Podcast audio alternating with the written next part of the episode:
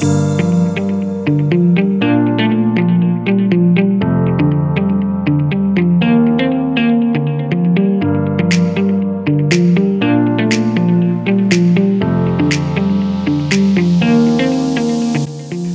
fellow humans. Chris here again. So, uh, once again, continuing this conversation.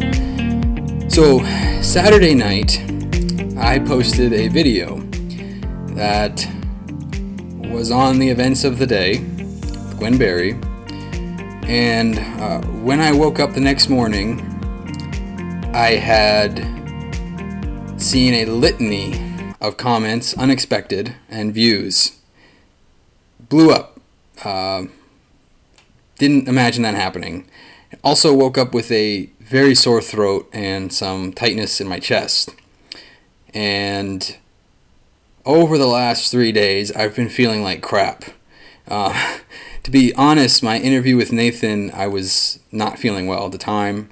I would have taken these days off, but the firestorm of response that I got for that video was so incredible and so many things came up in the top in, in the comments that I, I knew I needed to follow up on a few things and my discussion with Nathan unfortunately did address some of those things but there are still a few more things I want to talk about so having said that I'm going to just make a couple more points on this topic the first point Gwen Berry didn't break any rules.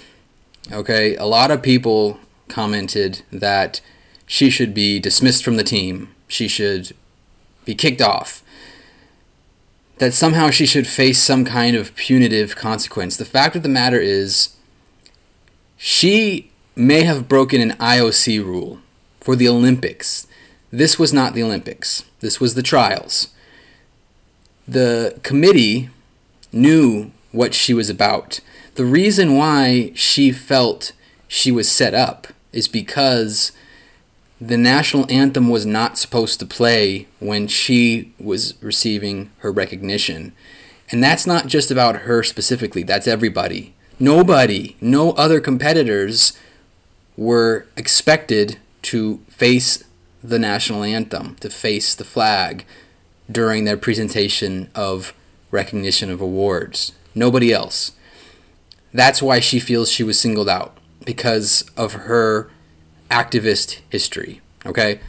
That's the first part. The second part is there was a a widespread misunderstanding amongst viewers of my understanding or misunderstanding of what freedom of speech means. And I just wanted to say something about that. I understand that freedom of speech does not mean freedom from consequences from a private employer. However, let's deconstruct what actually happened here, what she did. She didn't raise a fist, she didn't say anything, she didn't blasphemy God or country or the flag, she turned away.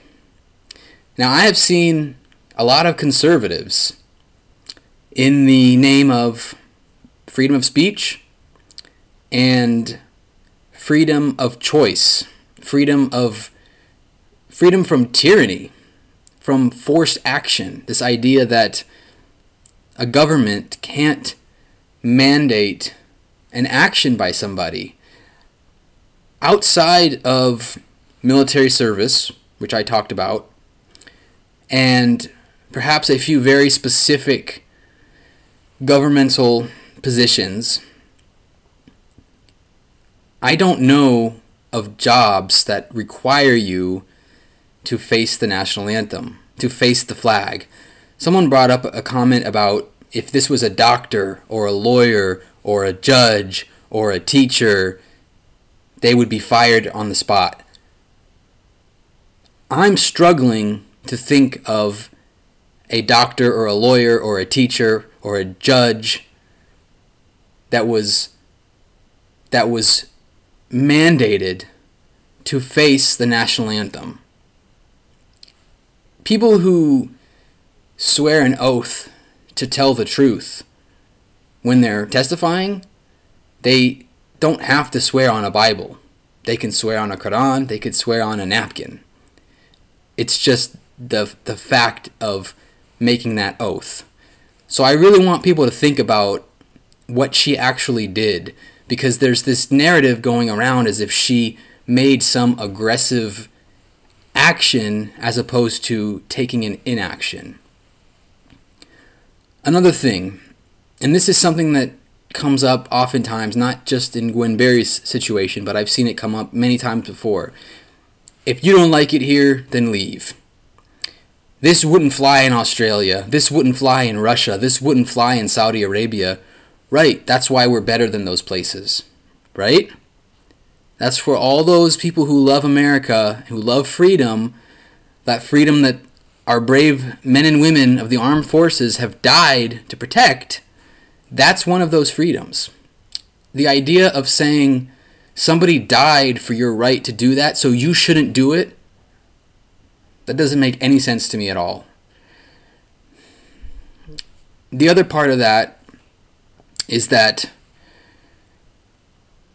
for the Olympics specifically, now she was in the trials here. This was not the Olympics, but she is trying out for the Olympics. Now, whether the Olympics, whether the IOC should change their rules, that's another discussion, and that's not even what I'm talking about. She's trying out for the Olympics. The Olympics is your opportunity to represent your country. You're representing your nation, you're representing its ideals, you're representing its values. Again, the idea of freedom is a heavily weighted aspect of what it means to be an American. I wrote, had to write an essay on this, what price freedom, after 9/11 happened. It, it it's it's a big part of the narrative of what it means to be an American. If you're standing on stage in front of the world, what better way to represent your country than to illustrate what that means? That freedom of expression, freedom of speech, and freedom from coercion, from coerced action.